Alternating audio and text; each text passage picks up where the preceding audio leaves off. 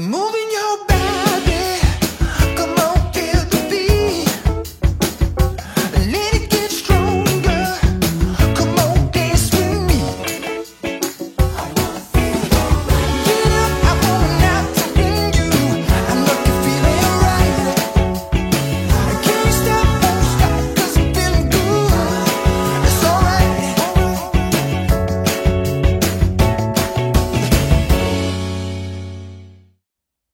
dobry, Katarzyna Urbańska. Witam w kolejnym odcinku programu Okiem Byłej Frankowiczki. Dzisiaj moim gościem jest pani adwokat Marta Chęcińska. Dzień dobry. Dzień dobry.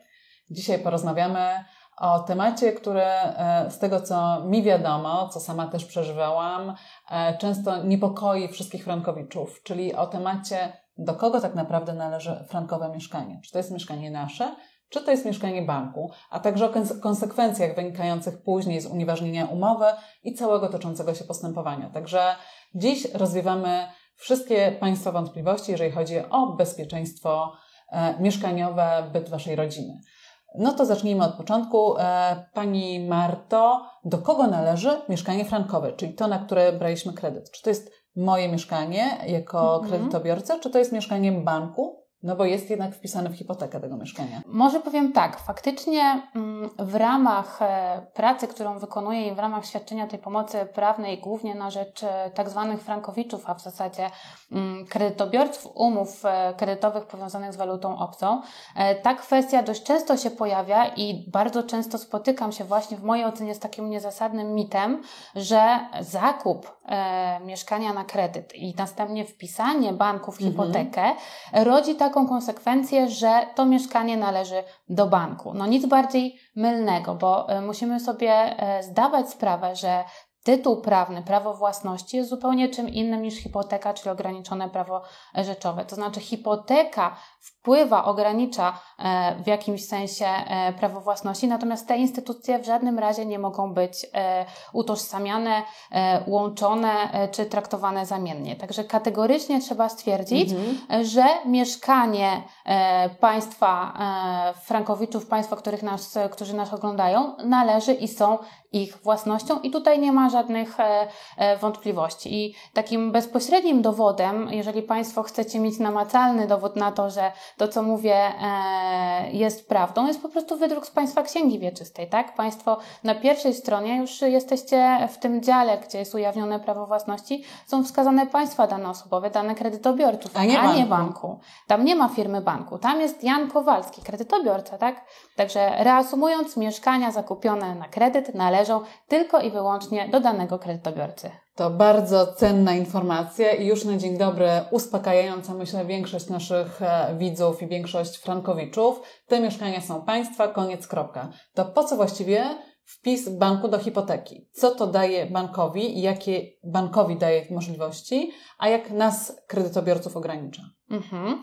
No hipoteka, tak jak wspomniałam, jest ograniczonym prawem rzeczowym, które e, w swojej istocie ma za zadanie e, jakby zabezpieczenie wierzyciela, czyli banku, na wypadek e, braku uregulowania zobowiązania. Czyli jest to taki instrument w, rę- w rękach wierzyciela, który ma mu dać możliwość no, skorzystania, uruchomienia pewnych procedur w sytuacji, jeżeli do wykonania zobowiązania mm, nie dojdzie. Mhm. Natomiast musimy pamiętać tutaj mm, o tym, że e, samo wpisanie hipoteki tak naprawdę w mojej ocenie no, w życiu codziennym nie rodzi żadnych konsekwencji, e, poza ewentualnym mm, pewnym ograniczeniem w sytuacji, jeżeli dany kredytobiorca chce sprzedać daną nieruchomość, tak?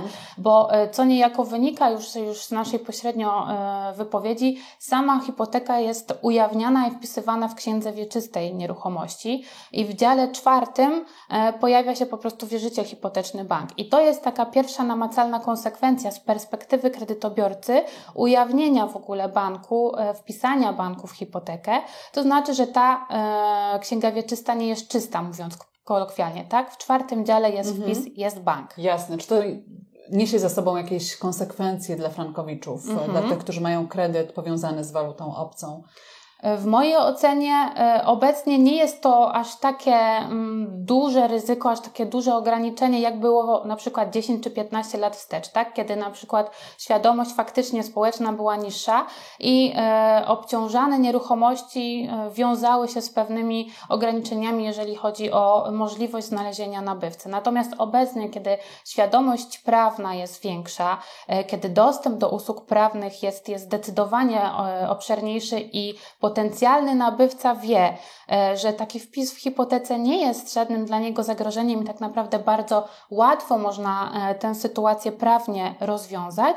E, W mojej ocenie nie jest to żadne, żadne ograniczenie z perspektywy kredytobiorcy, z pers- z perspektywy Frankowicza. No właśnie, ale tak to nie jest tak, że z dnia na dzień możemy stracić na rzecz banku naszą nieruchomość, nie wiem, za trzy niezapłacone raty kredytu, że po prostu przyjdzie do nas e, windykator z banku i powie, proszę mi oddać e, mieszkanie, bo Państwo nie zapłacili trzech rat. To już tak nie Absolutnie działa. nie, tak. E, Znaczy musimy sobie też jakby e, powiedzieć na samym wstępie, że od samego ujawnienia banku w księdze wieczystej do e, licytacji nieruchomości, tak, do stracenia tego naszego mieszkania jest jeszcze bardzo daleka droga. Także przepisy bardzo mocno ograniczają bankowi, w ogóle wierzycielowi pole do manewru. Także w pierwszej kolejności, żeby bank mógł przystąpić do, do, do licytacji, musi podjąć szereg działań natury e, prawnej, musi wypowiedzieć umowę. Przepisy e, bardzo mocno ograniczają, mówią, jakie elementy powinny zawierać wypowiedzenia, kiedy wypowiedzenie może być dokonane, w jaki sposób powinno być doręczone kredytobiorcy.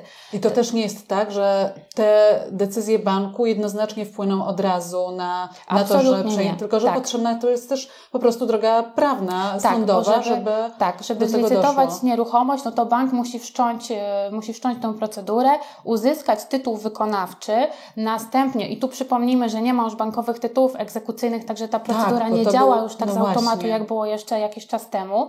Także tutaj jest pierwsza, pierwszy taki etap kontroli. Później jest wszczęcie egzekucji. No musimy pamiętać, że to też nie jest tak, że bank wypowiada e, umowę w poniedziałek, w środę e, zawiadamia komornika, a w piątek mamy zlicytowaną nieruchomość, tak? No ten proces e, teoretycznie jest możliwy, natomiast on jest bardzo mocno rozciągnięty w czasie.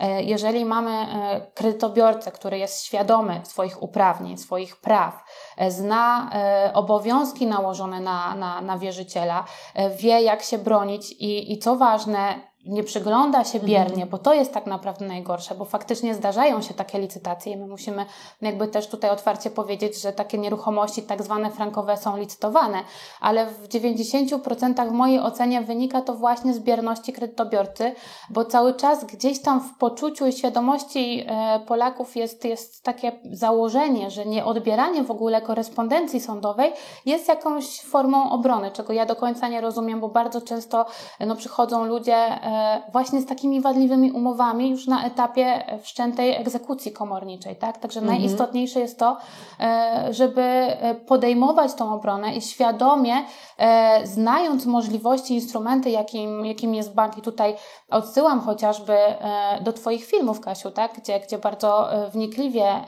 analizujesz te kwestie i, i dajesz e, pomoc wszystkim kredytobiorcom, no żeby ten jeden krok być zawsze do przodu, bo to faktycznie nie jest tak, że dzieje się z dnia na dzień, tak? No to jest właśnie, i długi też taki bardzo czasowy. ważne jest pozwanie tego banku, bo w momencie, w którym my kwestionujemy umowę, którą bank za, z nami zawarł e, i na jej podstawie wpisał się do naszej hipoteki, to w momencie, w której my e, podejmujemy e, spór z bankiem i mówimy, hej, ta umowa jest nieważna, chcemy jej unieważnienia, e, to bank w tym momencie już ma tak naprawdę zablokowaną e, drogę egzekucji tej komorniczej, dlatego że e, tu już się coś zadziało. My zareagowaliśmy. Oczywiście nie mówimy tu o tym, żeby nie spłacać kredytu do momentu prawomocnych wyroków, e, tylko mówimy o tym, żeby wiedzieć, w którym momencie, jak zacząć działać w sprawie nieruchomości, którą, która jest naszą własnością, prawda? Tak, no ja tutaj jakby się w pełni zgadzam, że ta przewaga informacyjna jest rzeczą nieocenioną, także e, świadomość, świadomość i jeszcze raz świadomość i na pewno nie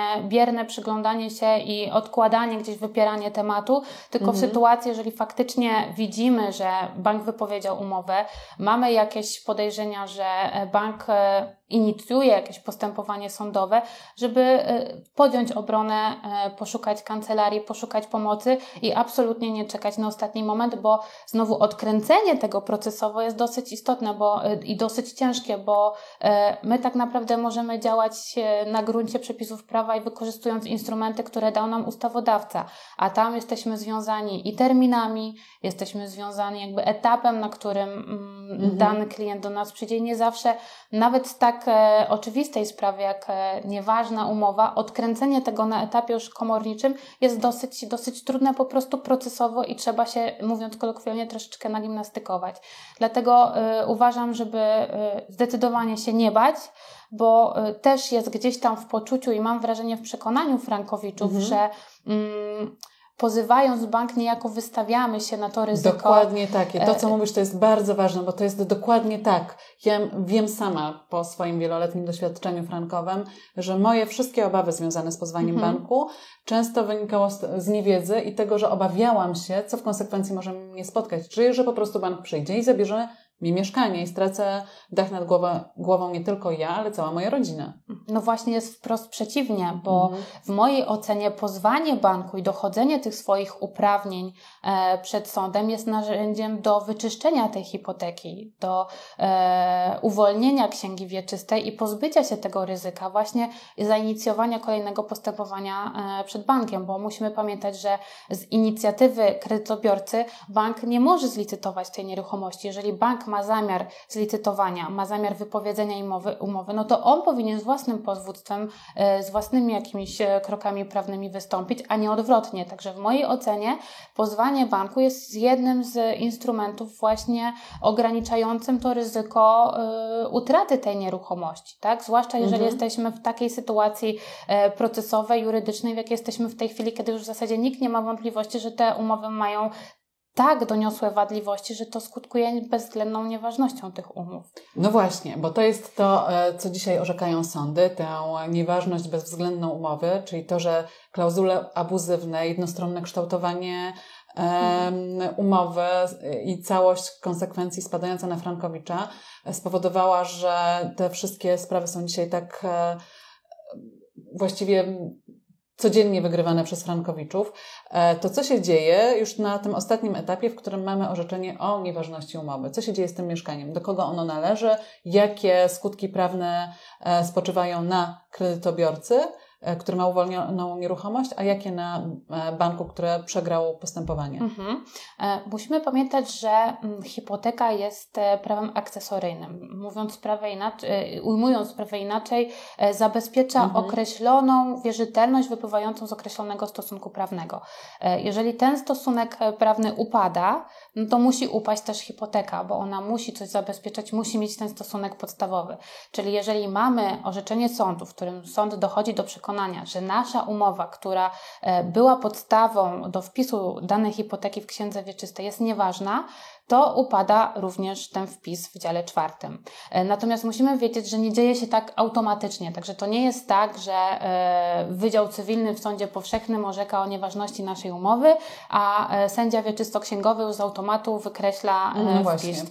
Także to też jakby musi być poprzedzone określonymi działaniami z ramienia kredytobiorcy, no bo nie zdarzyło mi się w praktyce, żeby bank jakby tutaj z jakąkolwiek mm. inicjatywą wystąpił. Sam dobrowolnie poszedł i wypisał tak się jest. z hipoteki i przegrałem sprawę. E, więc trzeba tutaj e, oczywiście po, e, po tym sukcesie, e, po uzyskaniu prawomocnego orzeczenia, e, uzyskać e, od banku jako wierzyciela oświadczenie o wyrażeniu zgody na wykreślenie hipoteki i z tymi dwoma dokumentami złożenie wniosku do sądu wieczysto-księgowego o usunięcie tego wpisu. I, ten, I to wystarczy. Nie muszę iść do notariusza i prosić o sporządzenie jeszcze raz aktu Absolutnie notarialnego, nie. tylko to wykreślenie, złożenie tych wniosków w sądzie hipotecznym e, tak jest. pozwoli mi na Tak, i tu wracamy do tego, o czym powiedziałyśmy na wstępie.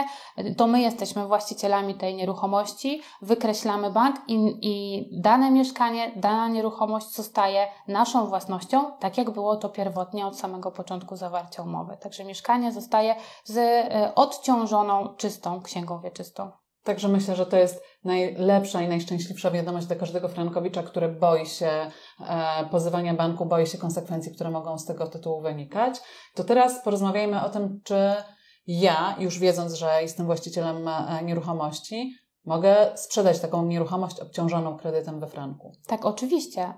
E, Jako właściciel nieruchomości, każdy właściciel może swobodnie rozporządzać swoim prawem własności, także nie ma tutaj jakichkolwiek ograniczeń, poza tym, o którym nadmieniłam, czyli znalezieniem ewentualnego nabywcy, tak? Czy ja muszę zapytać bank o zgodę, jeżeli on jest cały czas wpisany w hipotekę, że chciałabym sprzedać mieszkanie, czy oni na to wyrażają zgodę? Co do zasady nie, natomiast zdarzały mi się takie wzorce umowne i takie umowy, gdzie było e, jakby na zasadzie dobrowolności i, i, i swobody umów sformułowanie, że w takiej sytuacji bank zastrzega, że musi być jego zgoda, aczkolwiek co do zasady nie musi być tutaj, e, że jakiejkolwiek zgody rozporządzamy e, swoim majątkiem swobodnie, to jest nasza własność, więc nie potrzebujemy tutaj e, żadnego oświadczenia, żadnej zgody z ramienia e, banku.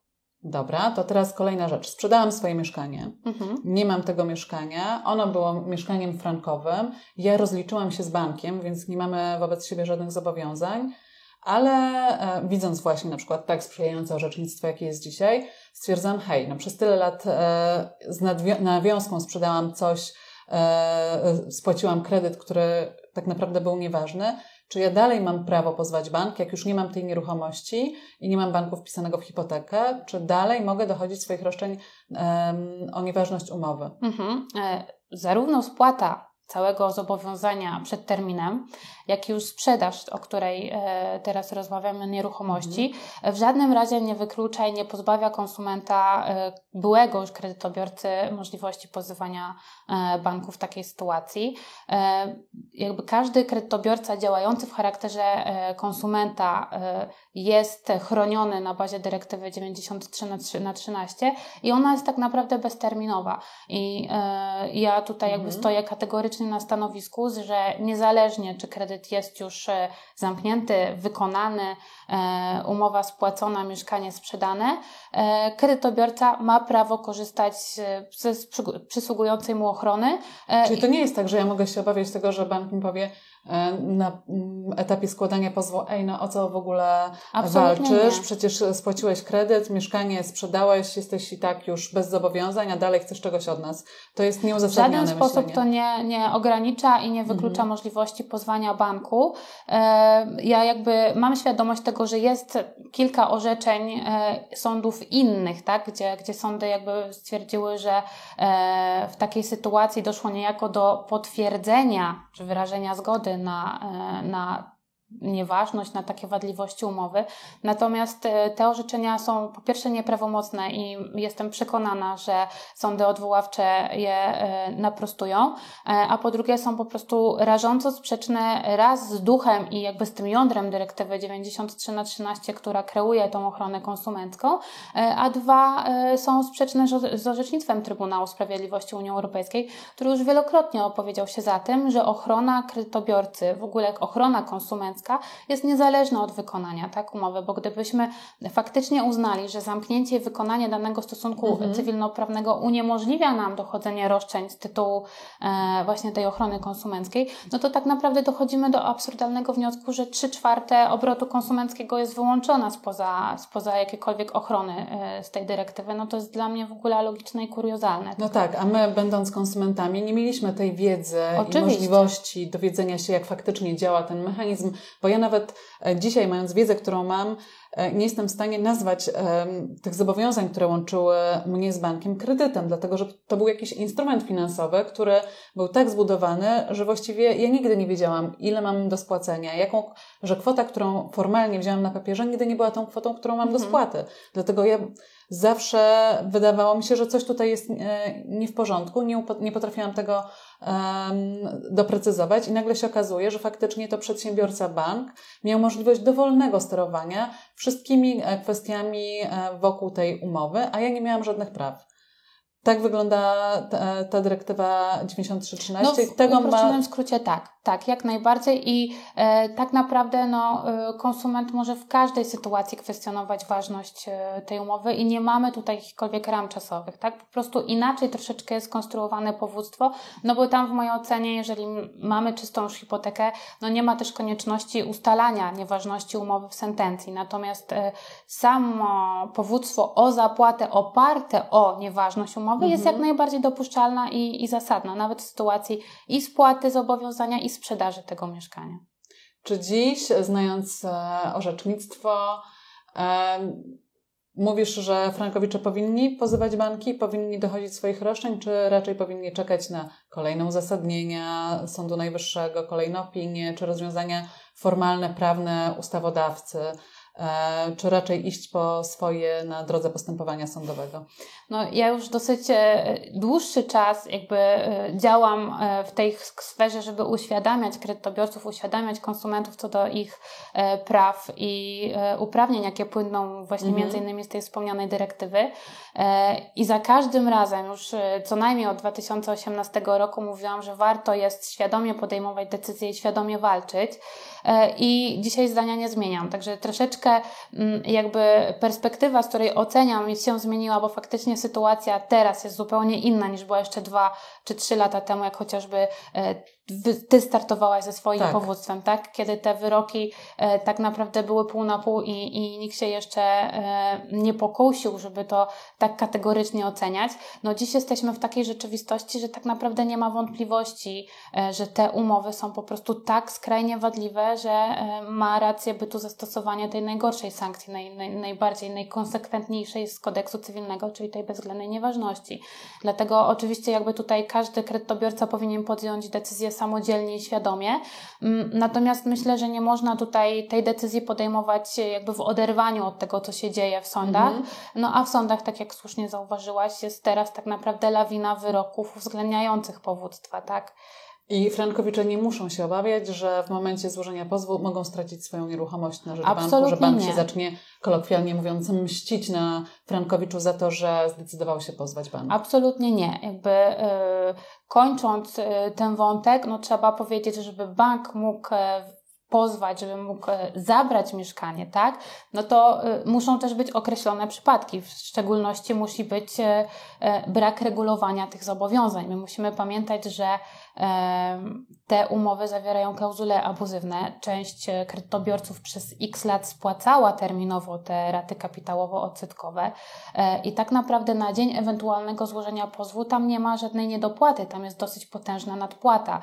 Także nawet gdyby bank próbował wypowiedzieć umowę, e, powołując się właśnie na brak regu- uregulowania określonych rat kapitałowo-odsetkowych, tych rat kredytowych, no to bardzo łatwo jest odbić ten argument właśnie powołując się i przedstawiając wyliczenia tego kredytu, przeprowadzając taką symulację bez tych e, postanowień abuzywnych, bo wtedy na koniec dnia okazuje się, że dany kredytobiorca nie ma niedopłaty, tylko ma potężną nadpłatę. często już spłacony kredyt, Tak, tak. e, ale zupełnie co innego widzi e, w korespondencji z bankiem. Tak jest. Dlatego bardzo istotne jest, żeby nie opierać się tylko i wyłącznie na tej jednostronnej korespondencji, Mhm. tylko korzystać z, z właśnie z różnych forów, z różnych grup społecznych, z, gruż, z różnych podmiotów, które, które pomagają społeczności i, i próbować jakby weryfikować te informacje, które bank jednostronnie i w swoim interesie przygotowuje.